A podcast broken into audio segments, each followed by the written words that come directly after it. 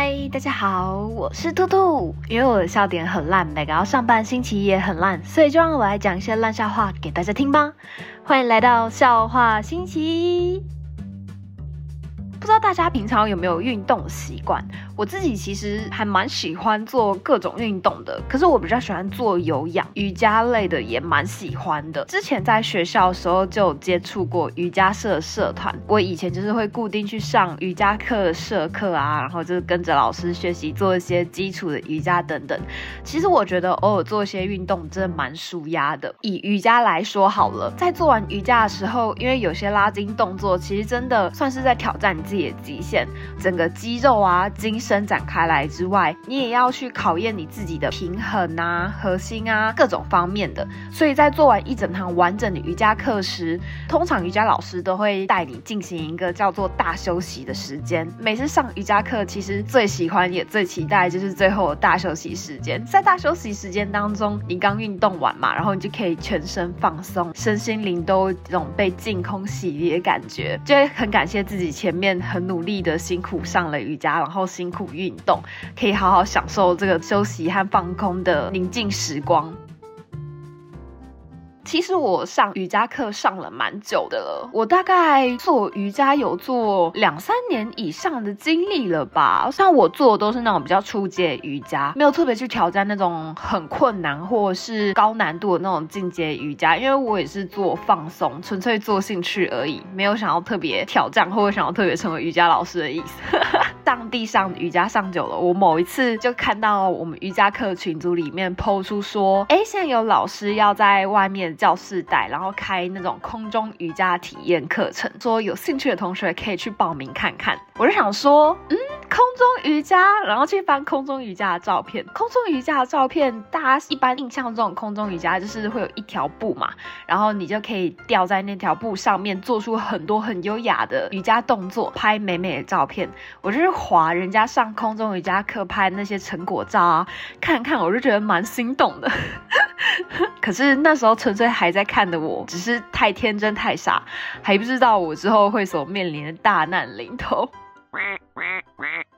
因为看了那些照片很心动，就觉得我在瑜伽课上了那么久了，做了那么久地上瑜伽了，空中瑜伽应该也没什么吧？肯定是一些只是把在地上做那些动作换成你要在空中吊着一条布，然后这样去做去发挥而已呀，肯定没什么难度的。有先前的瑜伽基础和一般的那种有氧运动经验在，我不知道为什么莫名就对自己很有信心，于是兴致勃勃的拖着我的朋友一起去挑战空中瑜伽。手刀给他抢报名下去，而且我还抢在那个空中瑜伽报名表单一开放的第一天，就马上手刀去报名，生怕我会抢到那个名额。报完名之后，就一直心里暗暗沾沾自喜，说哇，那到时候我去做空中瑜伽，我一定也可以跟那些人一样，就拍很漂亮的照片，然后发到社群上面，或者是体验看看空中瑜伽这种很优雅、很惬意的感觉，可以变成飞在空中的小仙女。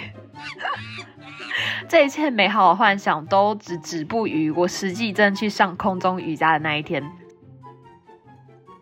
实际去上空中瑜伽的时候，一开始暖身啊，或是用布在地上做一些简单的伸展动作啊，其实都还好，就像瑜伽基础的暖身跟拉筋一样。老师就转过头来确认大家说：“好，你们都拉筋完、暖身完了吼，那现在开始，首先我们要来进行我们第一个空中瑜伽的动作喽。”我心里想说：“哇，终于要来了！我终于在地上做了那么久的瑜伽，我就是期待要美美的吊在布上做空中瑜伽，真的是不要再暖身，不要拉筋，我整个已经迫不及待，完全觉得哦，我下一秒就可以直接挑战空中瑜伽。地上瑜伽这什么东西，真的是小 case，不要再做了，我都做。”腻了，我眼睁睁看老师用布把手撑起来之后，快速的把脚踢上那个布，挂在那个布上之后，以我肉眼无法及的速度翻了一个圈，就稳稳的挂在那个瑜伽布上。整个流程顺畅之快速到，我甚至以为我没看清楚刚到底发生了什么事情。老师做完之后，轻松的照着刚刚原本顺序再翻了一个圈，很轻巧的从步上下来，然后转过来对大家说：“动作很简单吧？接下来就换你们自己试试看喽。”我整个人傻在原地，嘴巴合都合不起来，脑袋里面一直在思考说：“嘿，什么意思？所以刚刚为什么老师可以这么轻松的就咕噜咕噜咕像陀螺一样翻过来翻过去？哈，空中瑜伽这么简单吗？不是吧？”然后，而且我甚至连脑袋都没有办法分析出刚那些动作要用什么肌肉，或是我应该要用什么样的部位出力，我才有办法这样优雅的往上绕过去，又往上绕回来。老师的目光很热切，就投过来看着每一个同学，就是示意我们赶快开始动作。我只好硬着头皮手撑那个布，尝试把自己撑起来，然后思考刚刚老师华丽转身的那种感觉。还在思考我到底要用什么部位出力的时候，我前面的同学已经像老师一样华丽轻。轻巧翻了一个身转过来，然后漂漂亮亮的挂在布上面，我整个差点没有办法控制我自己的表情。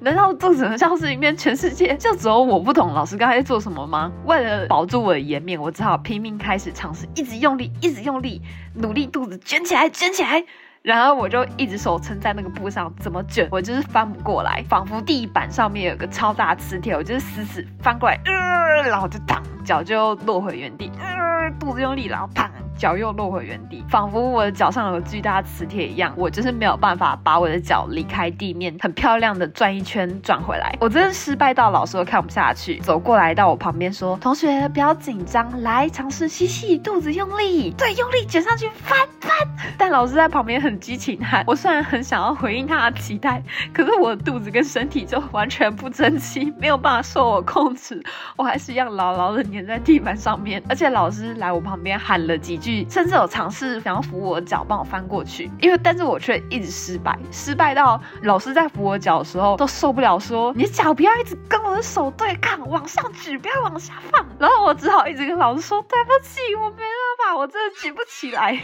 超级悲惨，搞到最后连老师都放弃我了，他就投以一个慈爱的目光说没关系，你做不到的话就不要勉强自己，大家尽力而为就好。我真是当下超级想赶快离开，我如果不属于这里，然后我一直在困惑，在思考说。哎，那我之前所拥有那些做地上瑜伽的经验都去哪了？地上瑜伽跟空中瑜伽原来是这么的不同的吗？被老师放弃之后，我就只好简单拉拉伸，做其他简单的动作。但同时，我也偷偷的在观察其他教室里面的同学。除了在我正前方的同学做如鱼得水之外，注意到了有些同学跟我一样在做那些翻转啊，或是想要把自己撑起来的动作，面露难色，然后浑身发抖，痛苦。我看到他们的表情和反应之后，我。心里就好好受了一些。原来不只是我这样，其他有些人在做空中瑜伽的时候，也是会跟我一样，就像个笨蛋一样，完全没有天分，什么动作都做不起来呢。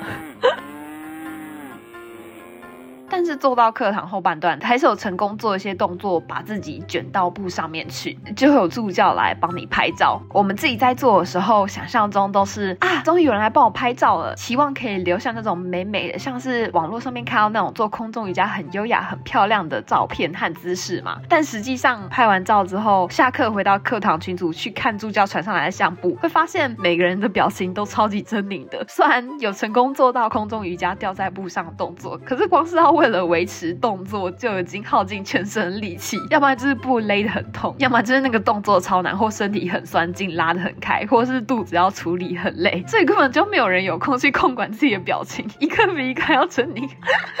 都像是被雷劈过一样，表情超级好笑。直到真的上过一次这种空中瑜伽课，我才知道网络或社群上面那些空中瑜伽美美的那种分享的照片啊，或是课程示意啊，那都是摆拍出来的好吗？要特别，今天我要拍摄，我要宣传，或是你真的做得很熟练了，你才有办法这种驾轻就熟，把自己吊在布上面，然后露出那个美美漂亮优雅姿势啊！没有，我告诉你，真正的一般人去做空中瑜伽，只会累得满头大汗。我真的是去上一堂课，五十分钟的课回来，下课的时候，我到中间就是气喘如牛啊，那种像牛一样超大力的喘气之外，然后浑身流了超多汗。在上完空中瑜伽课，下课都超级臭，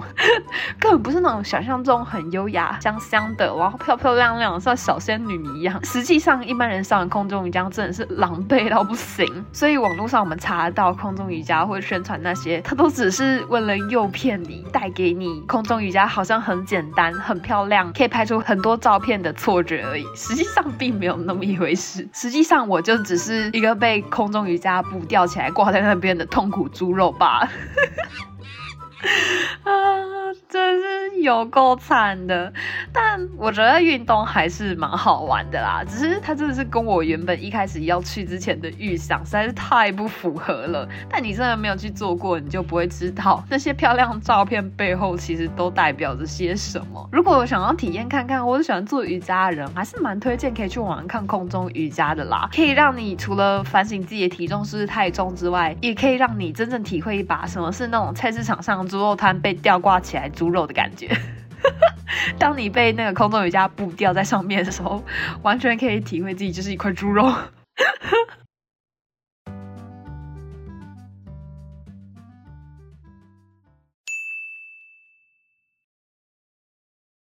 今天要跟大家分享的是新单元，也就是冷知识特辑——历史古人篇。其实我想要做那种关于有趣的历史小知识或小故事蛮久的了，因为我很常看到那种图解历史啊，或是在谈论一些以前我们所不知道的历史故事的时候，很多时候我都大开眼界。哎，有些小故事我真是印象深刻。通常像这种冷知识或是一些小秘密类型的，都是在课堂上或者课本上学不到的事情。可是你知道之后，就会发现，哎，那之前你学到那些课堂上或课本上的知识，原来它背后是有这些很好笑的小东西和原理在支撑着，所以才会演变成现在我们所知道或在学校学到的样子。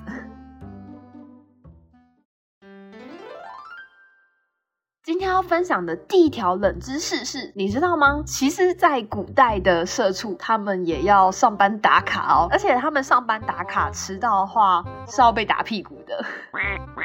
在古代的时候，就有一个制度叫做点卯，它其实时间相当于就是大概现在的早上五点或七点吧。古人的上班时间是凌晨五点到七点，虽然现在很多社畜也是凌晨五点到七点就起床啦，但是这也只是起床而已。古人他们在点卯制度当中，他们上班时间就是在凌晨五点到七点哦，不是让你刚起床而已哦。如果凌晨五点到七点之间算是打卡的话，家住远一点的，特别他们以前还没有那种很快的交通工具，可能要上班就是走路上班，或是顶多骑马吧。不是家住近的话，大概三四点就要起床了，走路花一个小时到两个小时，可能边走边吃饭，才能准时在七点之前到公司打卡。一定会有人会有迟到的情况。那如果在古时候迟到会怎么办呢？在一本叫《唐律疏议直至五》的古籍当中就有记载，官员上班迟到了，他只要旷职没有来上班一天，就要被打二十小板；如果他旷职每满三天，就要再加一倍；再满二十五天的话，要被打一百大板。然后满三十五天旷职，如果都不来上班的话，就要被处有期徒刑一年。哎，超狂的！所以如果在古时候你上班迟到或是旷职的话，你不但要被打屁股，你旷职旷太久，还会被抓去关呢。上班上一上，就是出什么事情或出什么意外，随时都会有进监狱的风险，超可怕。那相较于现在，其实算是真的是人性化和幸福很多。如果你上班真的迟到太久的话，你顶多那天就是请个生理假啊，或者是请个病假，请个事假，应该都还是可以的，或直接拿特休来着。至少现在，如果你不去上班旷职的话，可能旷职很严重，就是顶多你就丢这份工作吧。所以社畜其实反而在古代比在现代还要发达欸。以前社畜真是社畜欸，如果你出去工作一不谨慎，除了被打屁股之外，还会有进监狱的风险呢。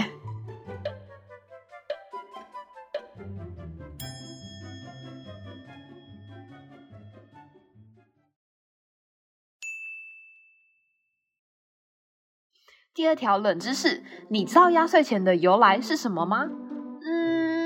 在还没看这条冷知识之前，其实我不知道压岁钱的由来是什么。我只知道每年在过年的时候领压岁钱就是最快乐时间。我家是不会把压岁钱没收的那一种，每年的压岁钱就是我接下来一整年的零用钱，所以对我来说，压岁钱就变成一种超重要的额外收入。因为我压岁钱的多寡会决定我今年到底快不快乐。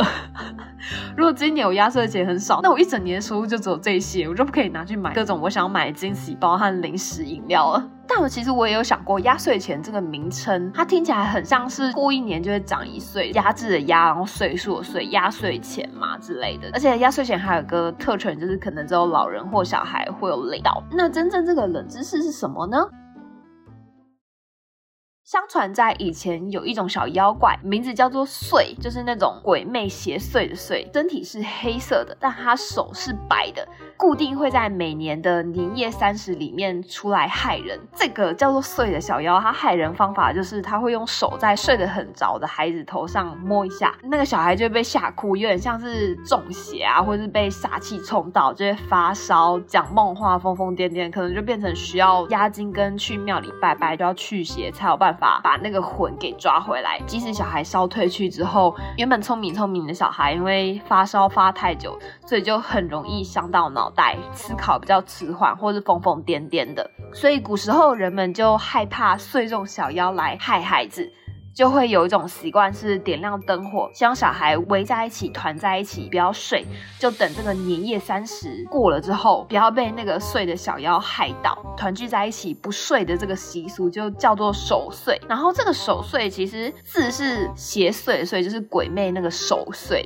现在小孩子的压岁钱其实是压制邪祟的钱，是那个压岁钱的岁，要发给老人的才叫做是压岁钱，压制岁数的钱都永保青春呐、啊，可是随着时间久了，又因为邪祟的岁跟岁数的岁，就是音念起来还蛮像的。我觉得听起来应该也很像。最后，所以大家统一方便，就直接讲说叫做压岁钱了。只要收到别人发的钱，都会很开心。我相信大家一般人不太建议他真正的名字叫做什么了。反正拿到红包，拿到那个钱到手才是最重要的啊。可是压岁钱这个词，我们从小用到大，就是其实原来小孩子的压岁钱跟发送给老人长辈压岁钱其实是不一样的意思，诶，这真的是冷知识之一。可是小孩子那个压制邪祟钱就可以回扣到为什么大年三十的时候大家都说要守岁守岁？我还以为一直以为那个是要守岁，就是守住我今年不要再长一岁。可的确对于小孩来说，可能快快长大，岁数增加会是一件好事。原来是守住邪祟，为了防止这个年夜三十会出现的小妖哦。感觉这一切习俗都串联起来了。虽然以前小时候不会想那么多啦，只会想说哇，终于有一天可以不用被爸爸妈妈管，不用被逼着九点十点上床睡觉。原来今天可以过十二点看电视啊，或跟大人一起玩，那么晚睡。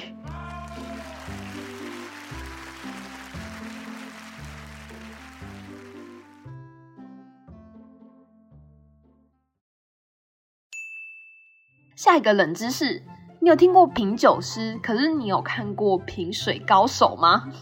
我是没有看过啦。品酒师就是专门品尝美酒、分辨味道的人。品水这边品水就是品尝水。品水高手，据说古代的时候很多文人都是品水高手，就是他们可能在喝水或者品味水方面都很厉害。古代也有很多文人也都钟爱很多江河水，其中最有名的就是唐代有一位叫做刘伯厨。他评断扬子江中心的湖是世界上第一好喝的江水，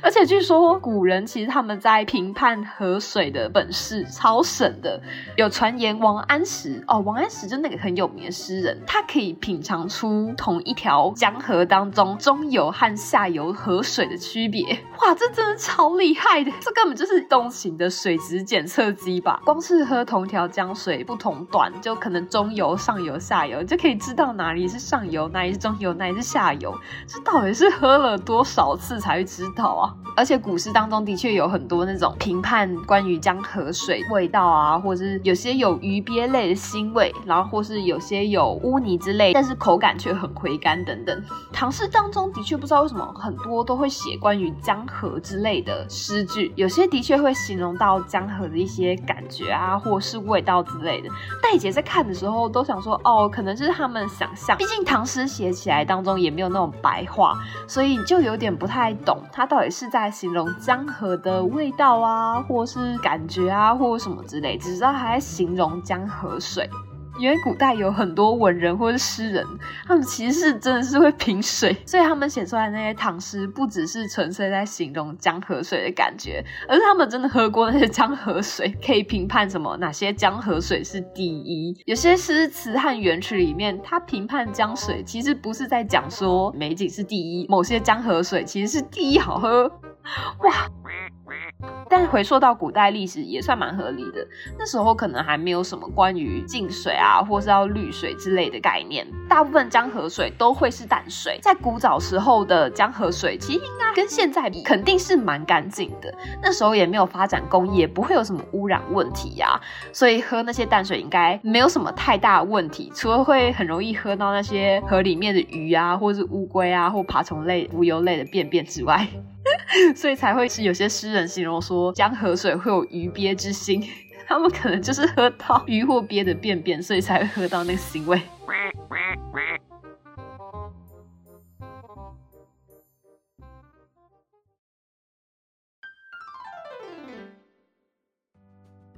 以上就是今天分享的冷知识特辑《历史古人篇》。其实今天没有分享很多，比较算是一个这个特辑的尝试，希望大家听起来会觉得有趣。就是如果你有什么想法，或是你觉得听起来有什么感觉的话，也很欢迎在 Podcast 底下进行评分、留言、分享给我，让我知道哦。我觉得这种。